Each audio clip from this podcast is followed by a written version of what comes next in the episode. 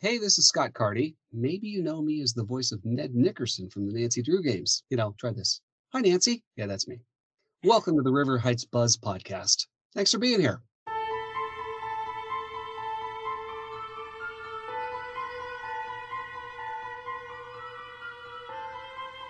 Hello, everyone. Welcome back to the River Heights Buzz podcast. We're on episode 98 today. you should see Candace's face. She's in shock. it's just crazy. I can't believe it's been that many, you know? It's like before you know it, it's going to be your two year anniversary I know. at the end of next month. I know. It's crazy. Well, let us introduce ourselves if you're new here. I'm Alexa. And I'm Candace.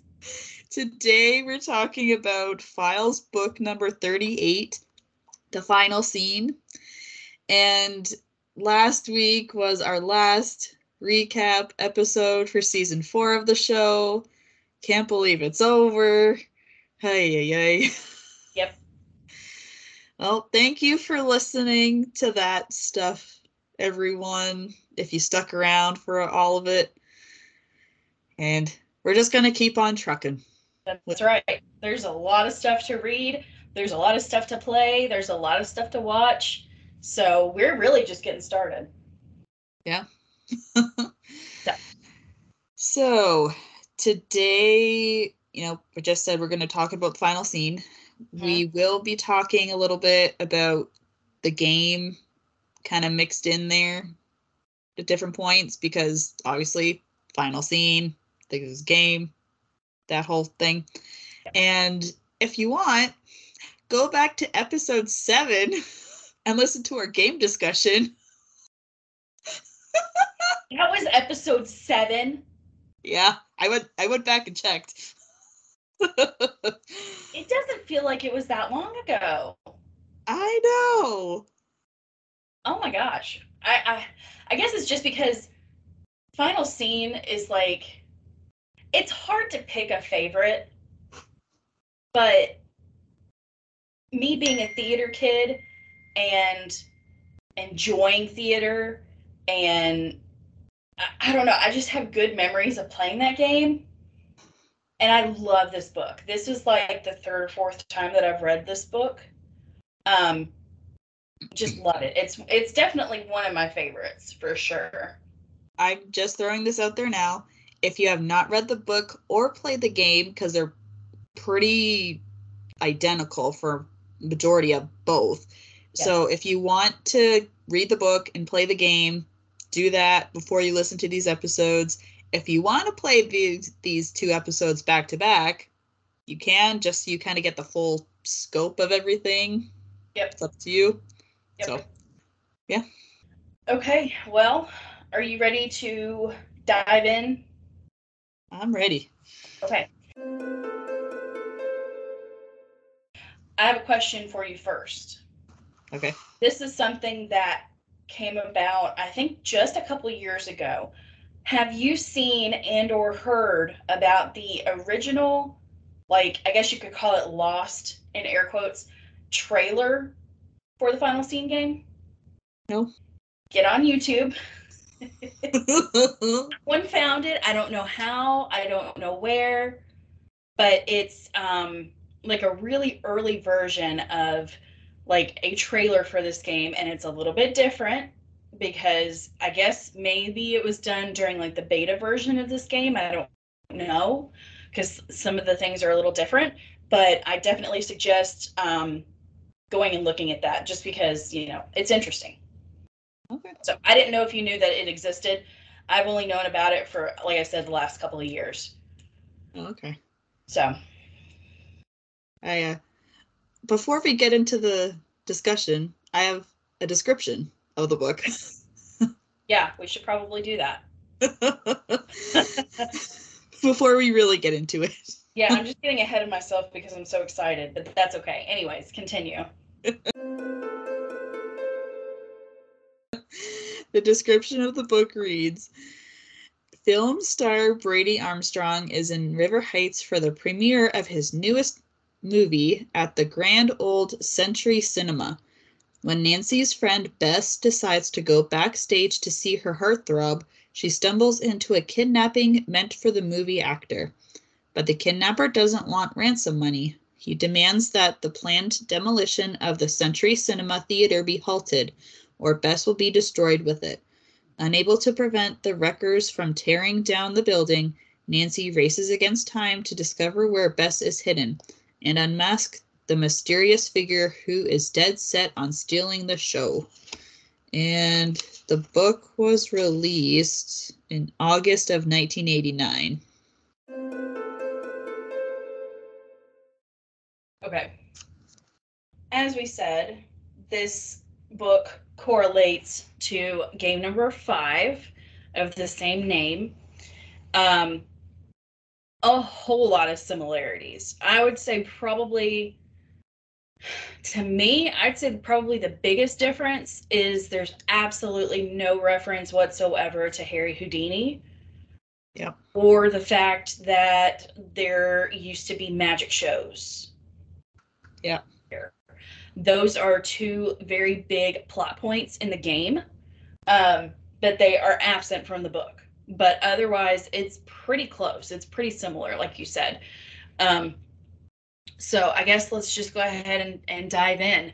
Um, Nancy, Bess, and George are like at you like you said at the Century Cinema Theater in River Heights for the premiere of Brady Armstrong's new movie, along with his co-star Deidre McCullough. Um, and she was Brady, not in the game. No, she was not in the game. I'm just gonna like as you're talking, I might just jump in and be like, "This is different. That's different." totally fine that works. Um, so uh, the movie is like some kind of weird space movie in like some kind of movie series. You know, really doesn't matter to the whole plot of the book. Um, but we find out that um, the girls went to high school with Brady and they were freshmen when he was a senior. So there's about three years age gap between them. And Bess is all dolled up because we know boy crazy Bess wants to look good for Brady um, since he's like a big movie star now. And uh, there's lots of like screaming teenage girls there, you know, how all that goes. So the girls decide that they're going to try to beat the crowd and sneak into the theater. And Bess remembers from her summer uh, previous working there that there's a door in the ground like behind the theater. And so it leads into the basement. So they decide to go that route to get into the theater to get away from the the screaming girls. This almost reminds me of going into the cellar at ghost dogs of moon lake oh yeah it kind of is. Yeah yeah you're right. Um, so the girls make it in past security and all that. And um, they're outside of the men's dressing room and uh, nancy and george decide to give bess a, a minute you know because she wants to go and see brady and flirt with him and all that. So they leave her to go into the dressing room to wait for him which i still think is weird because it was kind of a similar situation in the game yeah maya went in there to interview Brady, but just knock knock walks in. Seems weird, right? Yeah. I mean, a dressing room, there's a chance that, you know, someone might be in there dressing mm-hmm. and would need some privacy, but whatever. And then, so Maya is not in the books. No. In the book. She's in the game. Mm-hmm. Bess and George are in the game, but they're phone characters, not in person. Right. And like throughout the whole game, there's the fans and the picket people outside, and it's just like Nancy, Nick, Joseph, and Brady and Simone all in the building. Mm-hmm.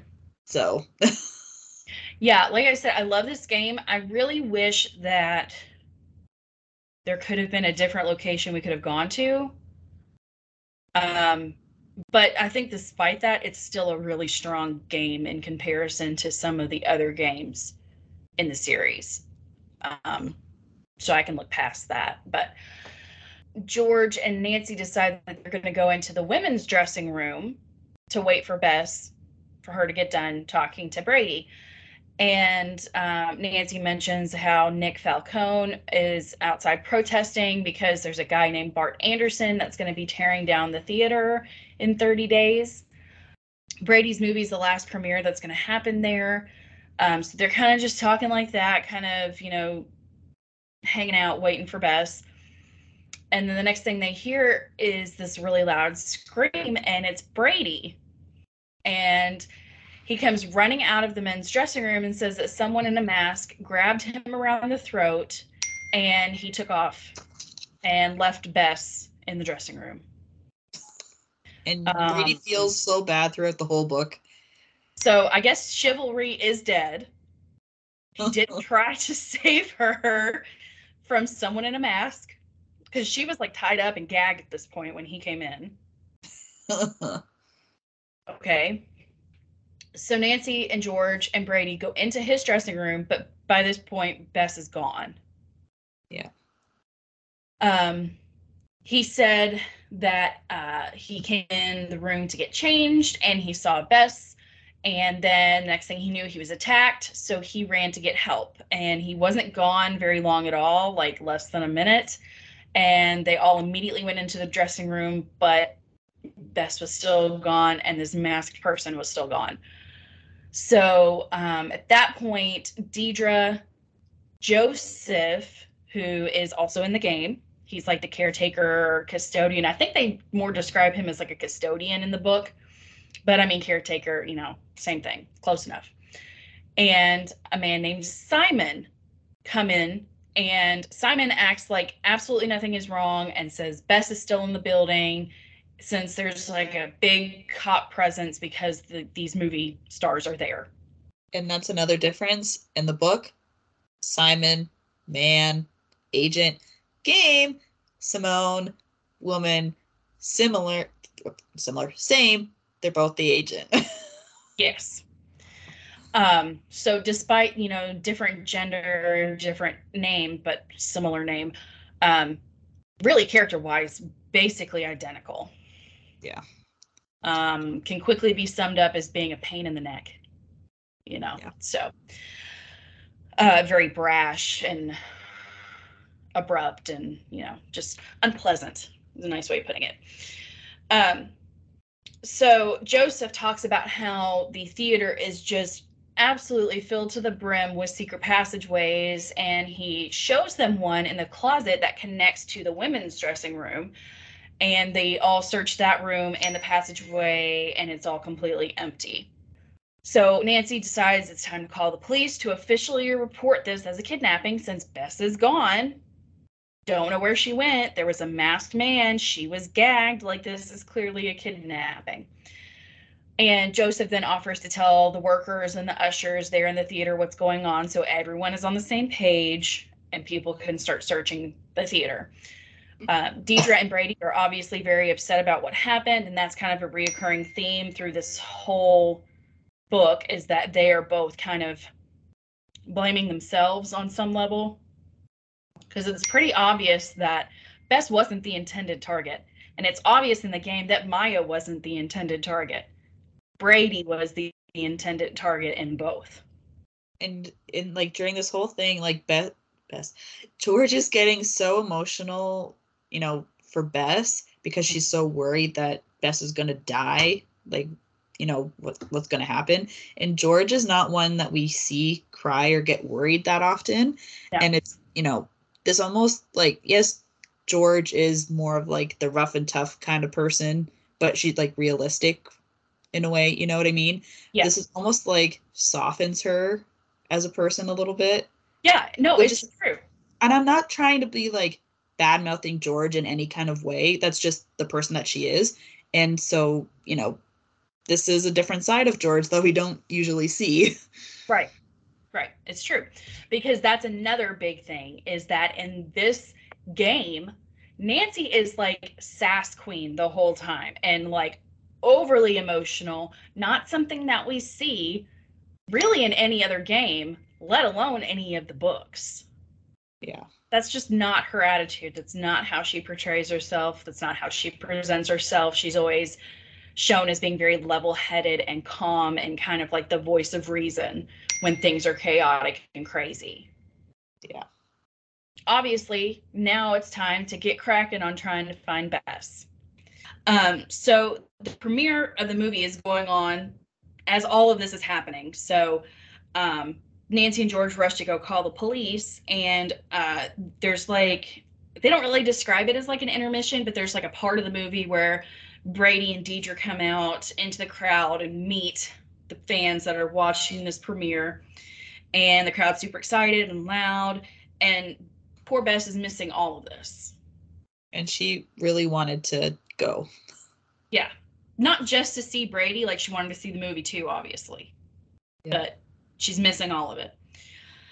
Um, Nancy and George overheard Simon making phone calls to some kind of press outlet, letting them know about the attempted kidnapping of Brady, totally twisting the story, yeah. making it into something that it's not. And then he called the hotel that Brady and Deidre are staying at to extend their reservation for the next several days because he's going to like bank off of this as much as he can. And you can tell it's just like all for publicity and the money. Yeah doesn't care about Bess at all, doesn't care that her life is in danger. None of that. And He's just seeing dollar signs. And honestly, it's it's not just Bess, it's with Brady and Deirdre too throughout the whole book. Yeah, he totally ignores like their thoughts and their feelings and stuff, like doesn't care. Like I get that you're trying to help your clients, but at the same time, you need to respect what they're saying, no matter what's going on. Yeah, you need to have their best interests at heart. I understand that, you know, that's something that you're trying to make money, you're trying to make them famous, blah, blah, blah. But they're still people at the end of the day. They have needs. They needs have feelings. To be met. Yeah. You know. That just kind of goes out the window with him. You can't just expect people to be like, eh, it's no big deal. It doesn't bother me when it does bother people, especially right. when you like keep doing it over and over again. Right. Mm-hmm. So uh, Nancy gets off the phone with Detective Ryan, and Nick Falcone comes in and asks what's going on. And he gets angry, thinking that, you know, it's all just a ploy or whatever. And Nancy's like, um, you know, my friend's life is in danger here. Like, this is not, you know, like some run of the mill kind of whatever.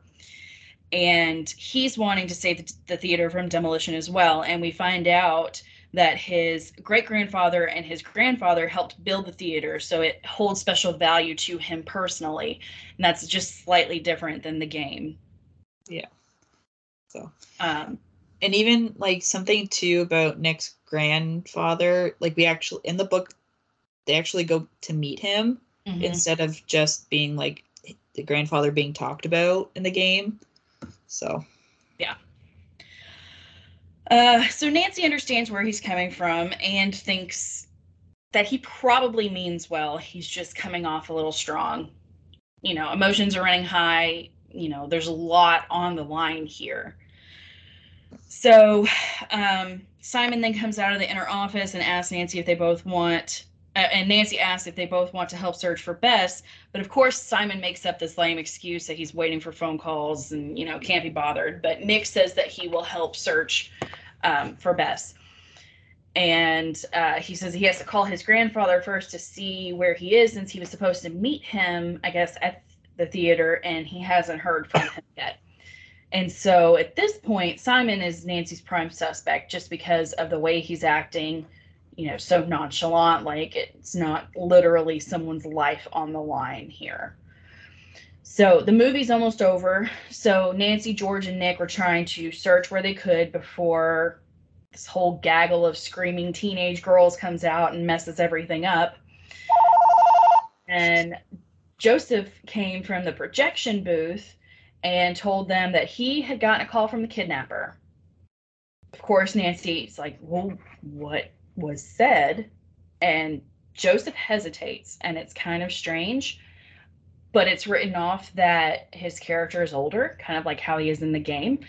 And, you know, maybe it's just him being old. He can't exactly remember, you know, word for word what was said. But how like he said it, it's he seems like pretty spry. He Mhm. doesn't seem like obviously he is older in age, but he doesn't seem like he's it's bothering him much, I guess you could say. Yeah, no, he seems like he's like with it, like mentally. Yeah. Um, And so I was like, is he just deliberately kind of not telling Nancy all the information right away?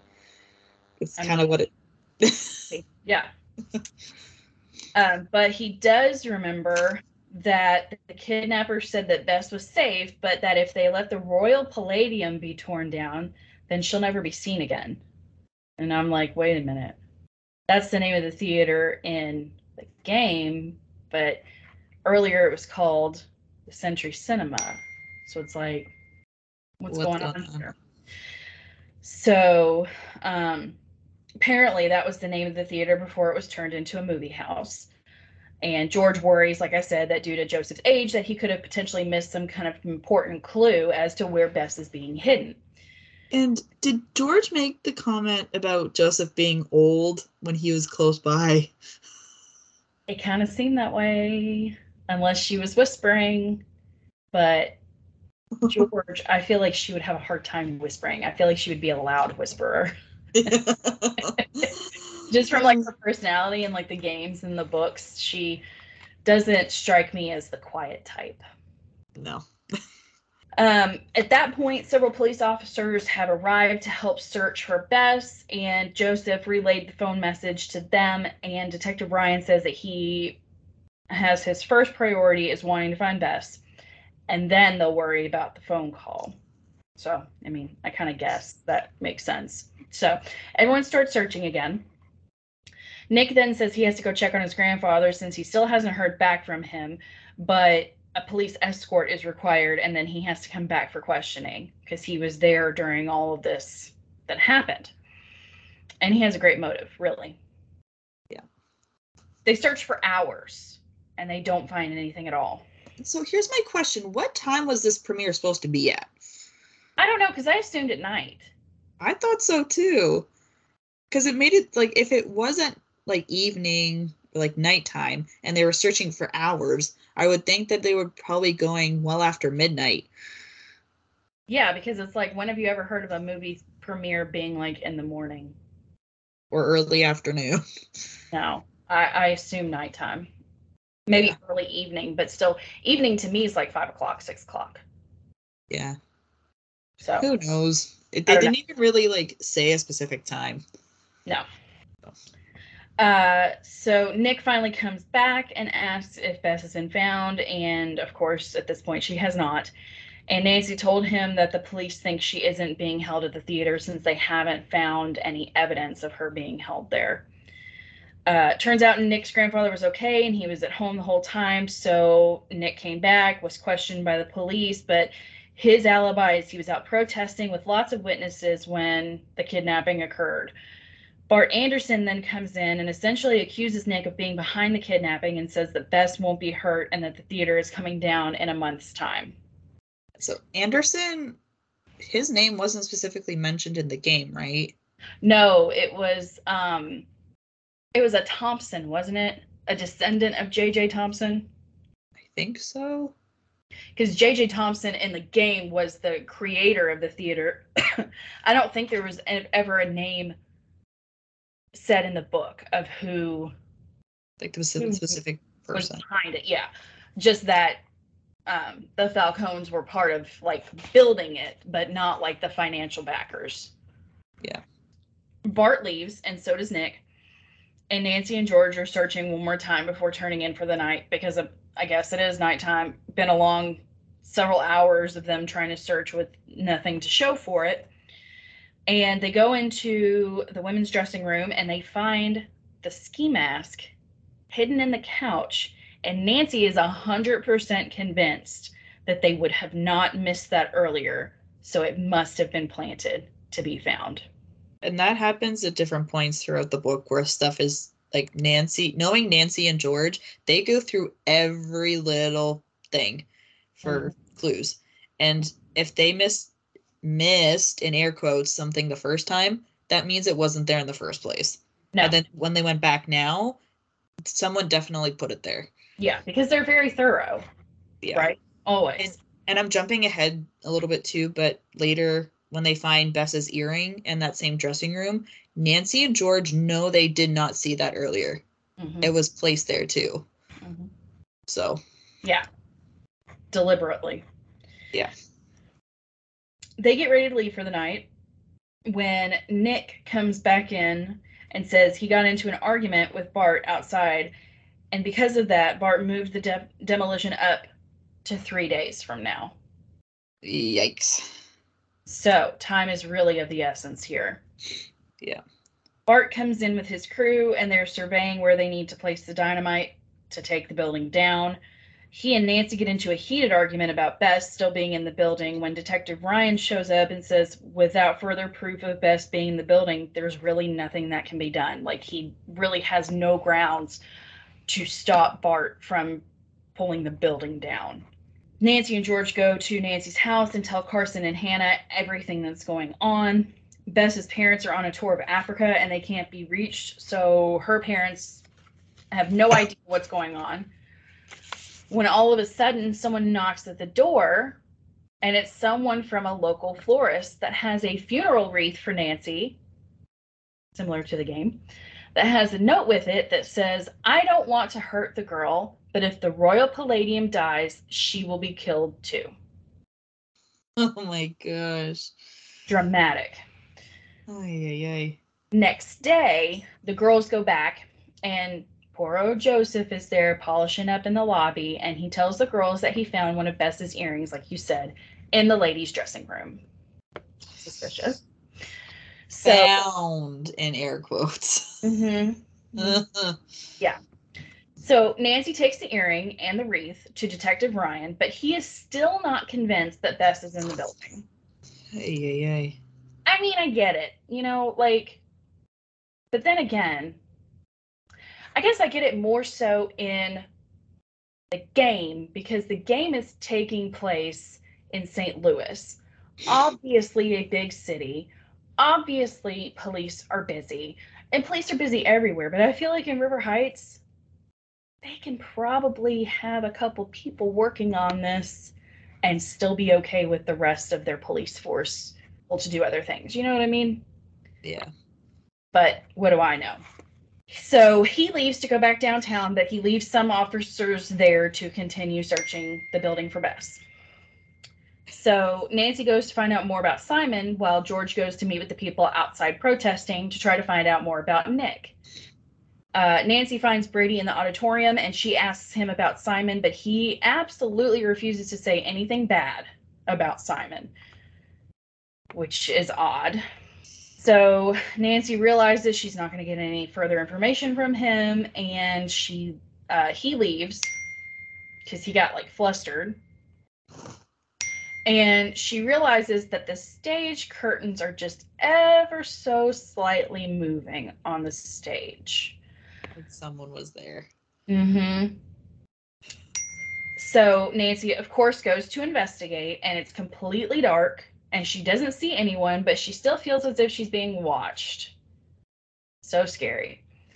All of a sudden, a stage light begins to fall, and it hits the stage, barely missing Nancy, but glass falls on her. Oh my gosh. A voice then comes over the PA system telling Nancy to stop searching for Bess, otherwise, what had just happened will be just an indication of what else is to come. And as Nancy is like looking up at like the projector room, because that's like where the I guess the speaker thing is, and she's like she can't see anybody, so she's mm-hmm. trying to get up there as fast as she can. But I'm like, if someone was watching from behind the curtains on the stage, how are they able to get up to the projection room that fast? Yeah. So Obviously, she runs up there, person's gone. So Nancy then walks into the hotel that Brady and Deirdre are staying in, and she sees Deirdre sitting there in the restaurant signing autographs for fans. And so Nancy goes up to her and tries to feel her out about Simon and see what information she can find out about him. But she totally acts weird, just like Brady did when he's brought up. and she talks about how Brady and Simon got into a fight on the way there because Brady wanted to go back to the theater to look for Bess. And then she let slip that Brady had memories of the theater. And then she took off like she had said too much. And then before she left, though, she said that Simon was calling a press conference to announce an award for Bess's safe return. Honestly, this guy only cares about the money Mm-hmm. and the publicity. Mm-hmm. So, as Nancy was leaving the hotel, she was called over the loudspeaker that she had a phone call. So it was George, and she said that she needed to meet her at the theater because Bess was still in the building. So obviously, we found something. Yeah. So Nancy gets there, and George and Joseph are there, and they show Nancy that there's a secret doorway that leads to the orchestra pit in the auditorium, and that there's um, what was called musician warm up rooms and they went into one of them and there was Bess's shoe and a pizza box and her purse. I mean, you know as well as I know, Bess is a girly girl. She's not going anywhere without that bag. Yep. So the girls continue searching, but they don't find anything else. But it seems like whoever took Bess keeps moving her around different places in the theater to keep her hidden. And it's like they're one step ahead every time. every single time. So clearly it's someone that's very familiar with the layout of this theater. So And it's and it's almost like the person is telling Bess, "Hey, leave something of yours behind," just to make it seem like you're you're here. mhm. yeah. So the girls discussed the the suspects and Joseph told George that Brady used to work there at the theater and the productions during the summer, so he could potentially know his way around the building. I mean, that's an option, maybe. Um, could it be that Brady and Simon are maybe involved in this together and it got a little too real and Brady is now stuck as an accessory after the fact? That's a possibility as well.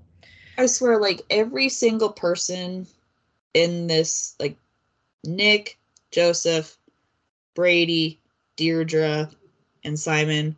Well, not Nick because he was cleared, but like everyone else has some kind of motive almost. Mm-hmm. And honestly, I'm not gonna lie. Spoiler alert: It's not Simon and Brady. I would have loved that. I really think that would have been an interesting route to go, having Yeah. a, a duo. You Mhm. know, because it's Brady knows the ins and outs of the theater. Simon could have been like the brains, be like working up this whole thing.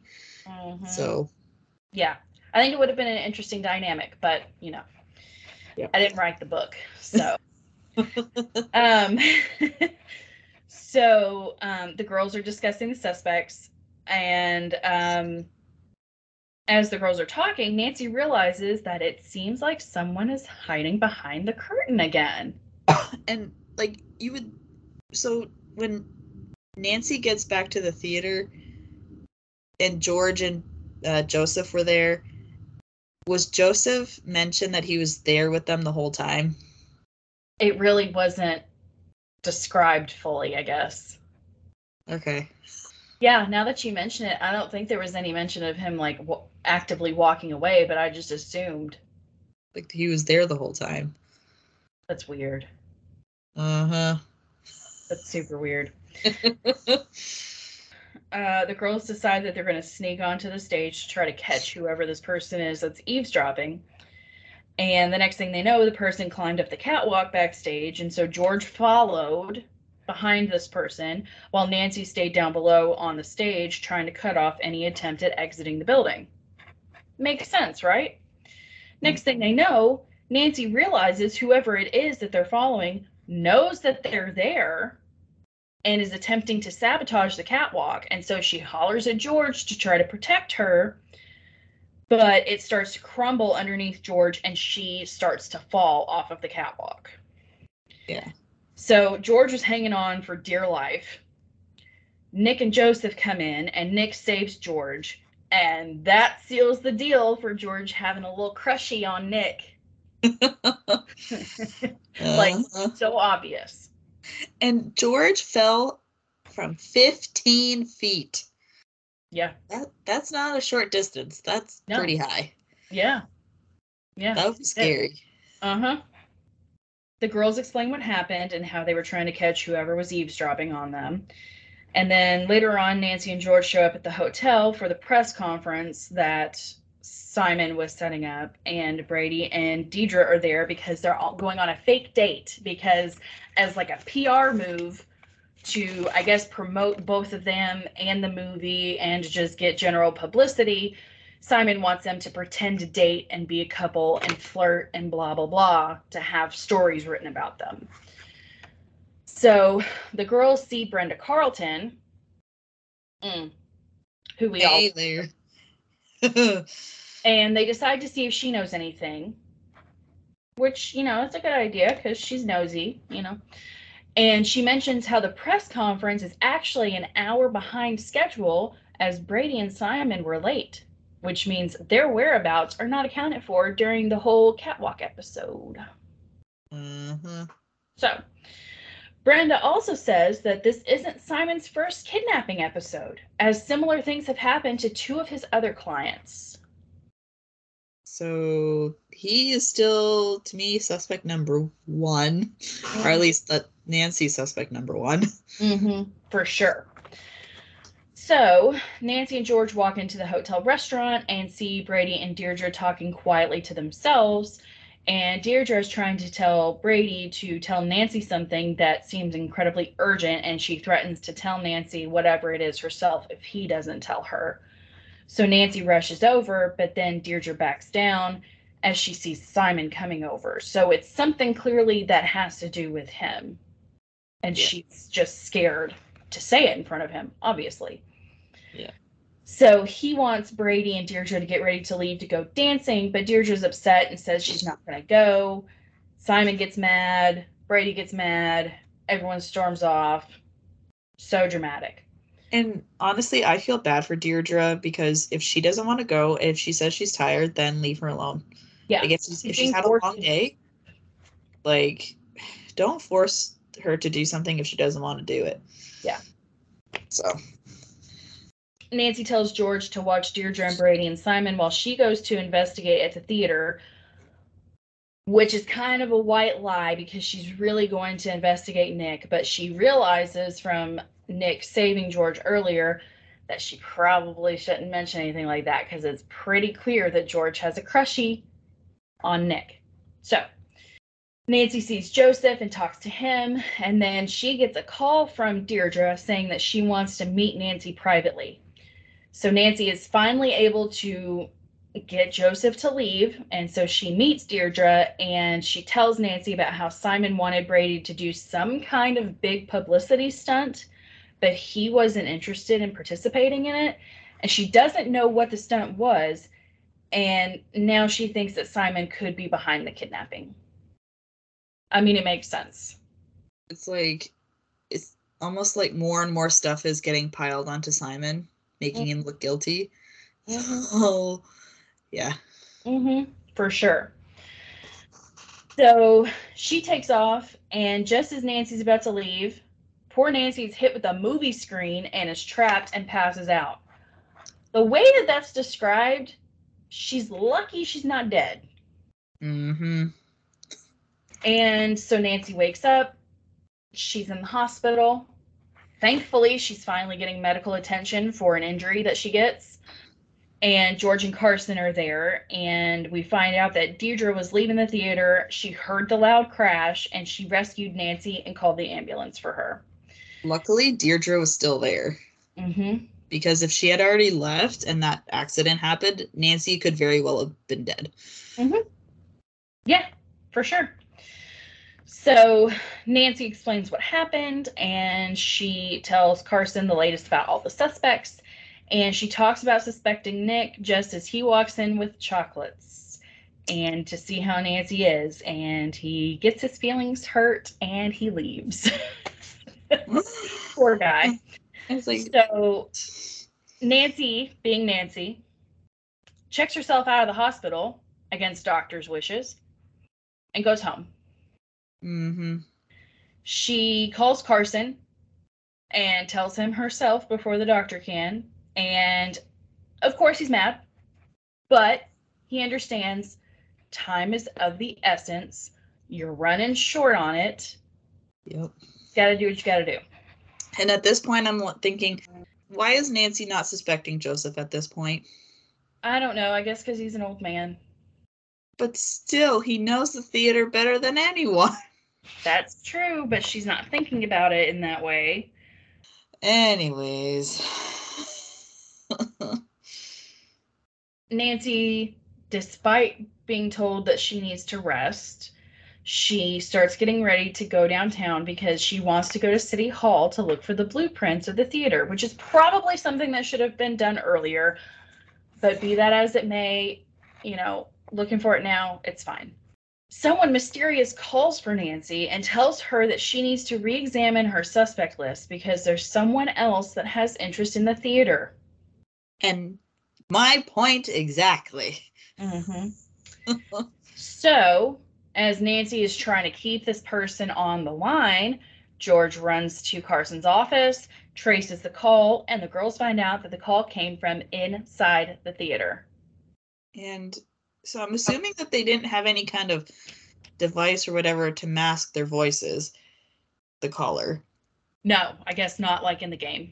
So if that's the case, then did they just do it themselves, make some other kind of voice, or use their own voice? I guess so because when the person, the other person called, I think it was said that they were like talking out of the corner of their mouth, trying to disguise their voice. Yeah, So I guess that counts. I don't know. Don't know. they make it to City Hall, and of course, similar to the game, blueprints are missing. so Nancy does not want Hannah to know that she's out of bed, but how would Nancy be able to not make any noise so Hannah didn't know she was gone? Well, not only that, but she also had Hannah making chicken noodle soup. So like The whole Like- other plan. oh my gosh. After not having any luck at City Hall, um, they decide that they're going to go and visit Nick's grandfather. Um, and they're going to go see Nick. But they get to Nick's house. His house is completely ransacked, And then Joseph shows up. which is like super weird. Um, Unless he was watching them. which is still weird. They didn't find out much from Nick's grandfather. He seems to just be a nice older man who uh, feels strongly about saving the theater, but doesn't seem to be the type that would act on that or do anything that would put someone else at risk. So they kind of go ahead and, and take him off the list. And I'm and he wrote down Nancy still has not suspected Joseph. Mm-hmm. Until he, like you said, shows up at Nick's house. And his excuse was that he was going to check on Nick since the protesters said that he didn't show up that day at the theater. I still think that's a pretty weak excuse. There's a thing called a telephone. Uh-huh. Make a call, and, you know, before you roll up to his house unannounced. But who knows? He could have called and there's just no answer and he got worried, so that's why he went over. I mean, it's true, but that wasn't mentioned. Mm-hmm. So in my mind, I'm going to pretend like it didn't happen. Yep. So after Nancy is asking all these questions because things are not making sense, Joseph awkwardly runs into a room and locks the door behind him and goes out the window.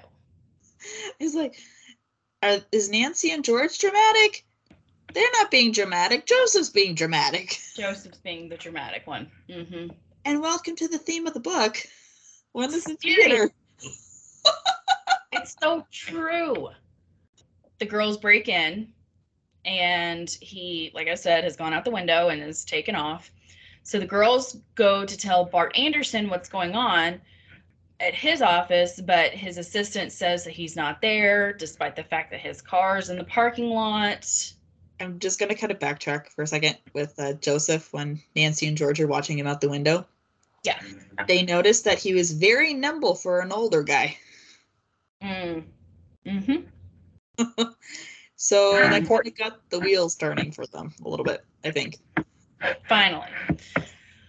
So I think that's a good lesson in um, don't count someone out just because of their age. Anything Yep. is possible. Mm-hmm. So the girls wait outside to see if they can catch Bart, and they see him and they decide to follow him. And he apparently kidnapped Nick or had some of his people kidnap Nick and is holding Nick and tied up in this trailer and is like hardcore interrogating Nick, saying he knows that Nick is behind Bess's kidnapping, which obviously we know is not true. Yeah. The girls rush in. They help Nick and ask if his grandfather could potentially be the kidnapper. And Nick says maybe because of the call that Joseph got earlier when the person called the theater and they referred to the theater as the Royal Palladium. So in his mind, only an old timer would know that name or would still call the building by that name, which makes sense. They then realize it's not the grandfather, it's Joseph. Yep. Finally. And they Bart, yes, finally. And they tell Bart, but he had already called City Hall and had the demo moved up even more to 15 minutes from now. That's crazy. Yeah. So they all rush to the theater as And- Brady and his whole crew and a bunch of fans come up. Did they just leave George's car at Bart's place? I guess, I I guess it's not really made clear. So yeah, I guess so. Um, and in motion, the demolition starts, and a wall gets knocked down. and all I can think of is like Miley Cyrus's song "Wrecking Ball," and Mhm. it's like it, it went in like a wrecking ball. yeah, exactly. So Nick and Nancy and George run into the theater despite the danger of it now being unstable because it's been hit with a wrecking ball. And they go in to find Joseph, and Nancy finds him in the auditorium, which makes sense. And he tries to take off, and they're finally able to corner him in the projection room. Nancy takes a tape that she had gotten out of Bart's car to use as a bluff. And so she tells Joseph, I know it was you. Here's the tape of the recording of the introduction that you made. It wasn't you making it in real time, it was a recording. He then realizes he's been caught and he actually, with his eyes, tells where the real tape is. It's hidden in the projector, along with the blueprints of the theater, very reminiscent of the game. Find out that Bess is hidden in what's called an ice depository, which back in the day, and this makes sense, back in the day before, you know, the gloriousness of air conditioning, I wouldn't have survived, but that's beside the point. Um, they had areas in big buildings like that where they would literally put huge chunks of ice, and that's how they would cool an area down. Kind of the same way that refrigerators and freezers used to work. It used to just be a big empty container you put ice in it and that's how you kept your stuff cold same concept they go up there they find bess she's you know kind of weak and i mean she's been freaking held captive for three days. So who wouldn't be you know not feeling their best? Um, so they save her. She goes to the hospital just as a precaution to be checked out. Find out joseph has been arrested. They feel bad and hope that Bess's testimony could help him in court, which is kind of similar to what happened in the game. But I feel like I feel like there's a fine line of feeling bad because he made bad choices that could have led to someone's death. Yeah. Like that's serious. Yeah. So at that point, I don't feel bad for you because you made a conscious decision to put someone else's life at risk. And that didn't have to happen. And like if Bess were to like, you know, be there, uh, potentially die, couldn't he be charged for attempted murder? Yeah. And wouldn't Mhm. Bart be charged for actual murder because he was the one responsible for the demolition? hmm Or would that be it my thinking that wrong. No, I mean it, it could be it could be murder, or it could be um like manslaughter. It kind of just depends on the area and like what their laws actually say because every area is a little bit different. But I mean, you're generally right. Yeah. Okay, because I'm not, you know, fluent in that kind of stuff, and you're the paralegal of the two of us. You kind of or know more of this stuff than I do. Yeah. As always, it's a happy ending for the people that deserve a happy ending and a not so happy ending for the people that don't deserve it.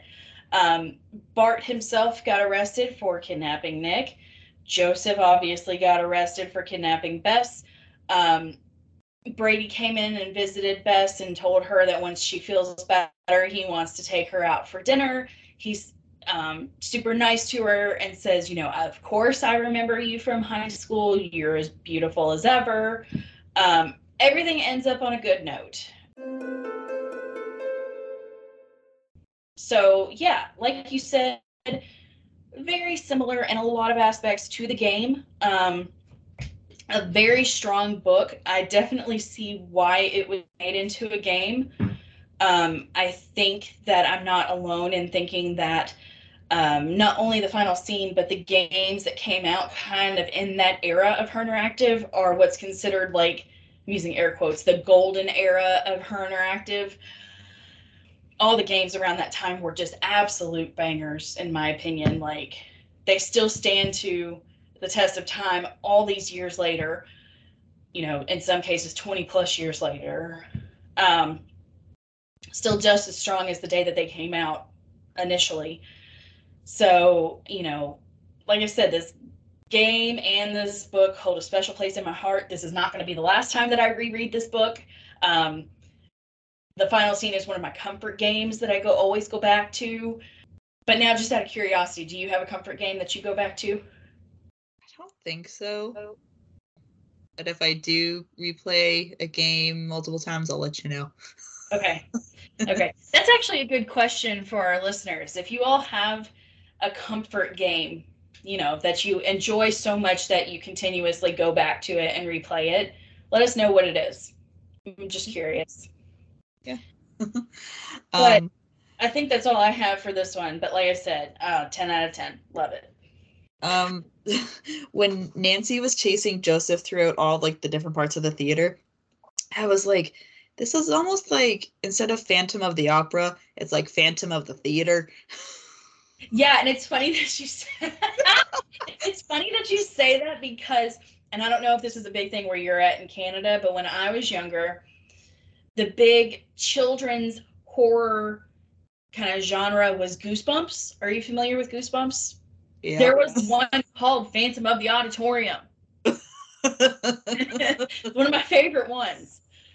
But anyways, yeah. um, and then so the cops too were saying at points were like, Bess isn't here. We looked everywhere, but I'm like, it's an old theater. Do you know about all the hidden places in here? No. Did you look for those places if you No. knew about the blueprints potentially? No, no, because, and here's my thought process in that.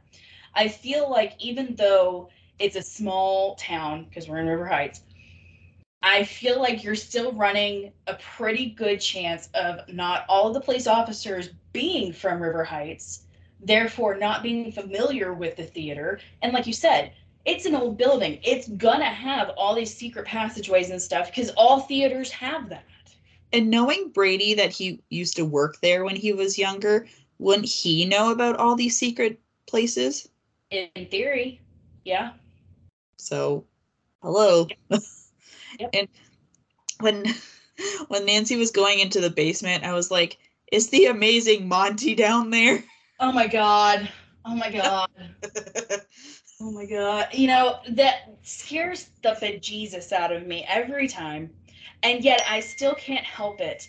And, and I play it a second time and he breaks and his mouth moves down and it's so freaking scary because I hate he's like a ventriloquist dummy. I literally I think it's the lines on the mouth that Yeah, is yeah. what creeps me out the most. I hate it, but I can't not break him every time. I have to every time. Kind of mm. like every time I play one of the games, even if I know every single step to take, all the right options to make, I still have to kill Nancy at least once. It wouldn't be Nancy Drew if you didn't kill her at least once. No, it's true. it's true. I'm sure I'm not the only one that thinks that. So, yeah. but and um, I think my final thing is the one of the only times at the beginning of the book George makes a nice comment to Bess about how she looks. Few and far between nice comments from George to Bess, and I, I don't think it's on purpose. Um, I think the way that their characters are written, um, obviously they're cousins and they are very close and they get along and all that. But I feel like part of their dynamic is the real cheeky kind of comments and stuff back and forth, the banter or whatever. But I don't think there's any ill will in that. Like, you know, it's not meant to hurt feelings or anything. It's just how they act with each other, you know?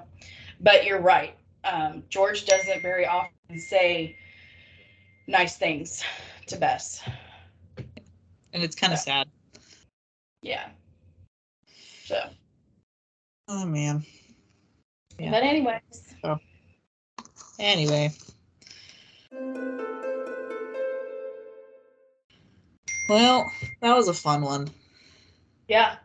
Love it. Like I said, I don't know if you could sense my excitement through the screen. I'm like hot now. I just have very strong feelings about this game and this book.